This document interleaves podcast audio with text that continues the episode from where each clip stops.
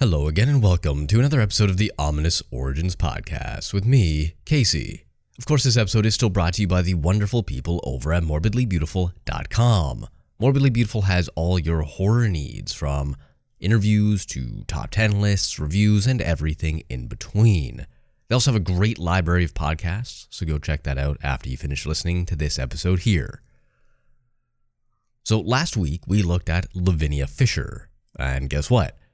This week we are too. How exciting, even if you're sitting there thinking, why is this two parts when the first one was so short? Well, that's an excellent question. Lavinia's story has some twists and turns beyond what I told you last week. And while some of the chilling tales that involve lovely Lavinia are from beyond the grave, I'll also be touching on another wicked woman from the olden days later on so buckle up.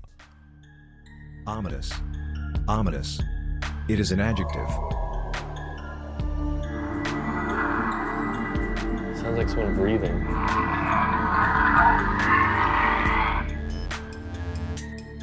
Ominous. Ah, yes, the lovely Lavinia. Remember her? Of course you do. But if you're listening to this out of order for some reason, here's a quick recap. Lavinia and her husband John ran a hotel, the Six Mile Wayfair House outside of Charleston, South Carolina, where they drugged, robbed, and presumably killed hundreds of men on their travels. They were indeed hanged for their crimes, despite never admitting any guilt to any of it. Okay, caught up? Great. Now, keen observers will notice that I said presumably murdered men while remains of the men were found on the property during the big investigation, it wasn't hundreds, as the legend would have you believe.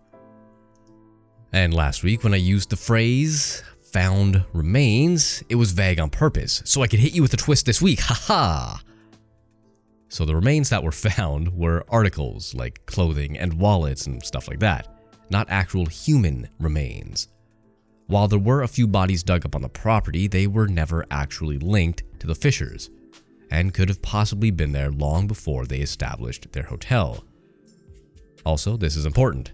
They were never found guilty of murder, only robbery. So, why were they hanged? Well, back in the day, highway robbery was a hangable offense. And apparently, hangable is a word as it's not being highlighted by my word processor. Hmm. Anyway, in the end, the couple got their just desserts, regardless of being found guilty of murder or not, which I'm sure they actually did. Kill people, that is. I mean, Mr. Peoples, the guy from last episode, did say he saw his floor open up and his bed swallowed whole. There's no way to survive that. And even if the men didn't die, where the hell are they? I think if you convict of robbery, you also have to convict for murder too, but hey, that's just me. I guess there is a little thing called evidence and whatnot. Fine, uh, whatever. There is one last twist though. Perhaps Lavinia wasn't America's first serial killer, not if she was never convicted of murder.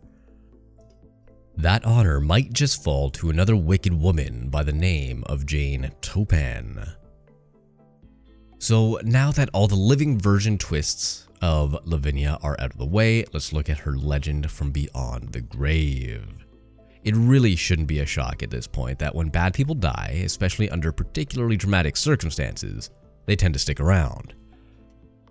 Say what you will about the devil not wanting their souls or what have you, but it always seems to be the worst people who linger after death.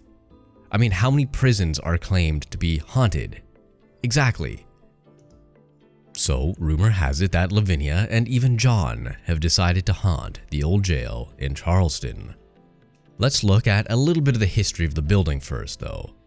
The first structures on the land were built in 1783, and it was used as a workhouse for runaway slaves and a haphazard hospital for, quote, paupers, vagrants, and beggars. God, don't you just love early US history? It's just full of charm and, well, horror. Naturally, when you have the societal outcasts like that being held there, people are going to be jailed. And so the building tripled as a jail before the old jail was actually erected. It seems as though this chunk of land was destined to hold prisoners. In a nice touch, the criminals were actually kept separate from the non criminals, so there's that, I guess. Continuing on with the death and gruesome nature of this site, people were not just jailed, but punished via whippings, brandings, starvation and dehydration, and other tortures before ultimately being executed. Here's a wonderful example of what they did to horse thieves. I guess that's like the equivalent of stealing a car nowadays, which comes with what? Community service? No, not horse thieves though. Their ears, yes, their ears were nailed to a post for God knows how long before being sliced off completely. You know, I think Disneyland might learn a thing or two from this place. I mean, it sounds like a blast. Over the years, many a building and structures were built and demolished on the site. But in the grand old year of 1802, it became the Charleston County Jail, or later known as the Old City Jail, and it remained as such until 1939. When it was originally built, it consisted of four stories, topped with a big ol' octagonal tower. Of course, the building expanded over the years to accommodate the more prisoners, because the US loves nothing more than incarcerating people. And even more towers were added. It's fun. It's pretty, I guess.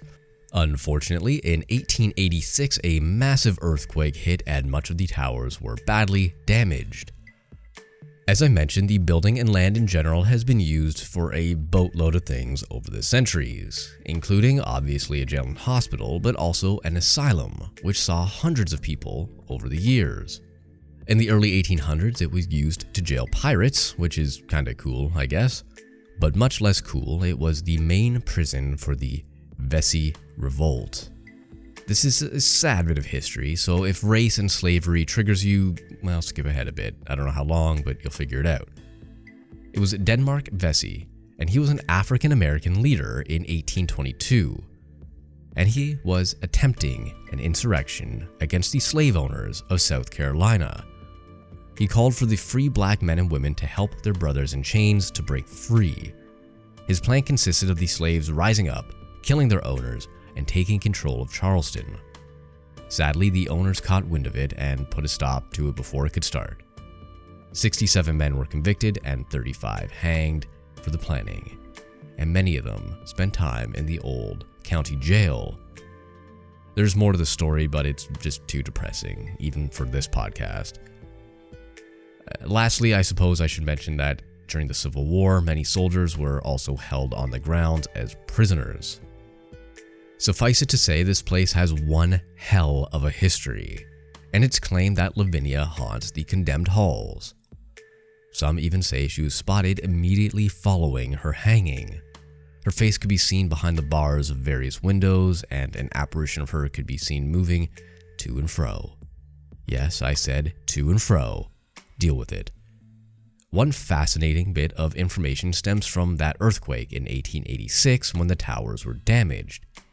People claimed they could see her spirit wandering the fields around the old jail, the cemetery nearby where she was presumably buried, and even in some of the local neighborhoods. Maybe the earthquake freed her link to the place. Maybe people are just easily spooked and fooled by some mist. We'll never truly know for sure. But if you really want to know how terrible a place this was and the whole slavery thing didn't do it for you, it was meant to hold no more than 128 prisoners. However, oftentimes it would hold more than 300. Just think about that for a moment. It's like getting on an elevator with a max person count of 12, then being jammed in with 30 of your not so closest friends. Will it hold? Will it plummet? Will you die? Who knows? To top it off, the cells were often barely big enough to hold a single person, and multiple people were being held in them. It was bad. Disease was obviously running rampant throughout the halls, and the sanitary conditions, well, there weren't any. During its run as a prison and hospital and poorhouse and everything else in the 137 years that it stood operational, it's estimated that upwards of 10,000 people died on the land. If that ain't prime haunting land, I really don't know what is. The doors to the jail closed in 1939 and it sat as nothing more than a condemned structure until 2000, when it was acquired by the American College of Building Arts in an effort to save it. Or something. Well, it was actually to save, quote unquote, America's treasures. It was a project of the National Trust for Historic Preservation. Yeah, I'm just gonna let that sink in for a second.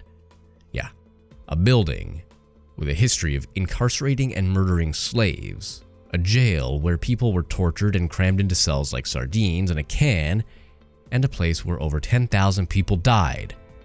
National treasure! Save it! Now, you'd think a normal, sane person would be like, well, burn it to the ground and forget everything about it. But nope. Goddamn national treasure. Okay. Now, naturally, spooky ass shit started happening during the restoration process. It looks like Mrs. Lavinia Fisher's specter had some friends. In 2000, one of the first reports occurred when workers were finding footprints in the dust after the building had been locked down due to a lead paint contamination. Seriously, why is this building still a thing? It seems downright cursed. It hadn't been open for 60 odd years, and the first thing that happens is poison? Christ, some people don't learn, especially the Bond villain behind the restoration of this place. And being a Bond villain, he has one of two goals world domination or money. This one wanted the latter and opted to open the newly founded haunted poison laced centuries old prison to haunted tours. Smart. But in terms of ghosts and ghouls, some of the reported observations include a jailer with a rifle on the third floor whose apparition has been seen passing through the cell doors before vanishing. Others have seen a black fella in raggedy clothes wandering around the halls with no direction or purpose. And of course, we have the most famous ghost of all, Lavinia Fisher, who can be seen wandering the halls in her wedding dress. Remember the one she got hanged in? Yeah, that one. She's also reported to be seen as bright white and red, which is all kinds of creepy actually. Other phenomena is pretty standard. Footsteps, noises, mechanical sounds like that of a dumbwaiter being activated even though it hasn't been moved in hundreds of years, and alarms are being triggered by the spirits as well. While many have seen and heard things according to others, their experiences seem to be a little more visceral. Some experience crazy things like choking and shortness of breath, especially near the main staircase. Others claim to have been touched, poked, prodded, and grabbed. Some even have been scratched, which was evidenced on the show Ghost Hunters, where one of the cameramen complained of a burning sensation, which was revealed to be scratches upon investigation. Not sure if it's important or not, but the cameraman in particular was a skeptic. I guess he's not anymore, but he was. All in all, the Old City Jail, as it's now called, is a terrible place and shouldn't exist. But it does. And it's supremely haunted, and in my opinion, cursed to its core. But I'm not the Bond villain that wanted to open it, so I guess my opinion means poo.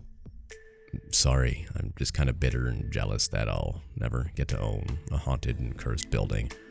Especially a prison, I know, it's sad. However, with all that said, and all the ghouls and specters out of the way, I mentioned a little name earlier.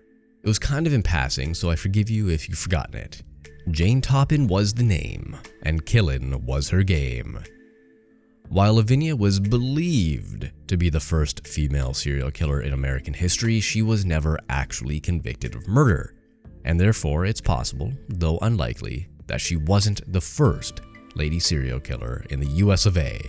But if not her, then that honor belongs to Jolly Jane Toppan, as she was often called. Well, let's find out why, eh? Jane was born being named Honora Kelly on March 31, 1854, to a couple of Irish immigrants in Boston. Where else, being Irish and all? Her mother died sadly when she was just a little girl of tuberculosis, and her father was, of course, you guessed it, an abusive alcoholic. It's literally the start of every serial killer story ever. Apparently, he was a well known eccentric too. At least that's what I'm reading here, but not the fun kind of eccentric. abusive alcoholic, as he was nicknamed Kelly the Crack, as in crackpot. Fun story about Daddy Kelly. he supposedly lost his mind and went legit batshit crazy. And rumor had it that one day while working as a tailor, he decided to stitch his eyelids shut. What a great influence on a young girl whose mother died when she was, well, a little girl. Parent of the year goes to, well, not Peter fucking Kelly, that's for sure. Though it wasn't long until Peter actually did the right thing and surrendered his kids. He had another daughter called Delia Josephine, and he surrendered them to the Boston Female Asylum, which was basically an orphanage. It is important to note here that the records of the surrender were found, and it mentions that the girls were rescued from a very miserable home. Well, no shit. Crackpot Peter with his eyes sewn shut probably wasn't the best dad in the world. It does seem that misfortune and mental instability ran in the family bloodline. While there is no other records of the girls while in the asylum, it's believed that Delia went into prostitution and their older sister, Nellie, who wasn't surrendered to the orphanage, was committed to an insane asylum. Honora was never formally adopted, but was placed as an indentured servant in the home of Mrs. Anne C. Toppan, and Honora eventually became known as a Toppan too. Perhaps Honora's life was changing for the better. Sure, she was a servant, but the family seemed to treat her well. They had a daughter with whom Honora got along, and she even ended up training to become a nurse, which seems to be a boatload better than being in an orphanage in the 1800s. In fact, it was while training at Cambridge Hospital that she was given the nickname Jolly Jane due to her friendly and outgoing nature. However, as you might have guessed, Jane or Honora or Jolly Jane or whatever you want to call her wasn't as sweet as she outwardly appeared. While tending to her favorite patients, the ones who were often quite old and ill, she would run little experiments on them with morphine and atropine. She would alter their prescribed dosages just to see what it would do to the person, specifically their nervous system. Not only that, she would alter charts to ensure that they were prescribed the wrong medication, having them drift in and out of consciousness, and even getting into bed with them. Oh, so jolly. Turns out her deeds went completely unnoticed, and she was recommended to work at the Massachusetts General Hospital, which was quite the honor back in the day.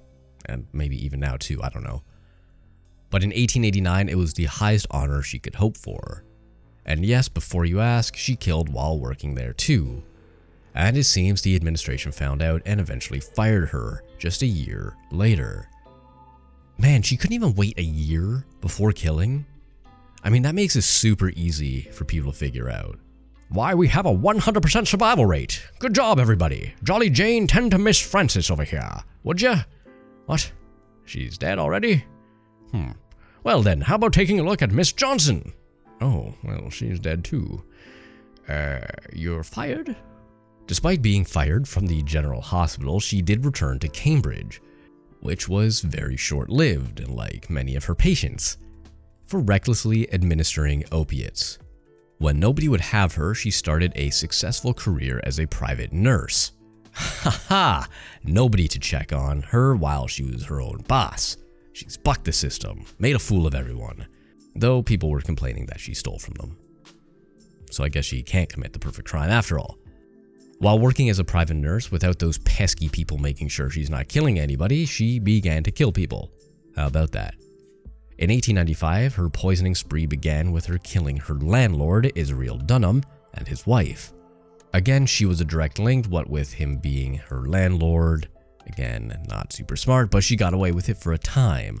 For her next murder didn't come until 1899, four years later, when she poisoned her foster sister, Elizabeth, with strychnine, which is a pesticide that kills via asphyxiation. In 1901, she became a live in nurse with Alden Davis and his family to tend to him after his wife's passing. That was a mistake. But how was he to know that shortly after moving in, she would not only kill him, but his sister and two daughters? Thankfully, though, the Davises had a large family and Jane wasn't able to get them all, and the remaining members of the family ordered a toxicology report on Aldist's youngest daughter, Minnie. Of course, the report found that she'd been poisoned, and of course, the police suspected Toppan. Why wouldn't they? All they have to do is run a background check, and it should basically say killed everybody she's ever met. It didn't take long, really, for the police to arrest her, and on October 29, 1901, she was indeed arrested. By 1902, she had confessed to 31 murders. 31 is up there, man. That's a lot of people. And she would have committed more murders given the chance, as she was quoted as saying her greatest ambition was to, quote, have killed more people, helpless people, than any other man or woman who ever lived. Hefty and truly ambitious, considering people like Genghis Khan and Vlad the Impaler had already come and gone by this time. But I guess she means straight up serial killer? Even if the term hadn't even been coined yet. So there you have it two of the most notorious women killers in early modern history. Think they chat in hell, Lavinia and Jolly Jane? Man, that would be one hell of a conversation. That does it for me today, though. My name is Casey, and this has been the Ominous Origins Podcast. If you like what you heard, feel free to leave a review on iTunes, Apple Podcasts. Any five star reviews will be read out on the show, so it's the best way to get a shout out if that's what you're looking for. Follow along on Twitter at Horror Shots Prod, as in production, Instagram at Ominous Origins Pod, or Facebook at Horror Shots. There's also a Patreon if you're interested and a Redbubble store.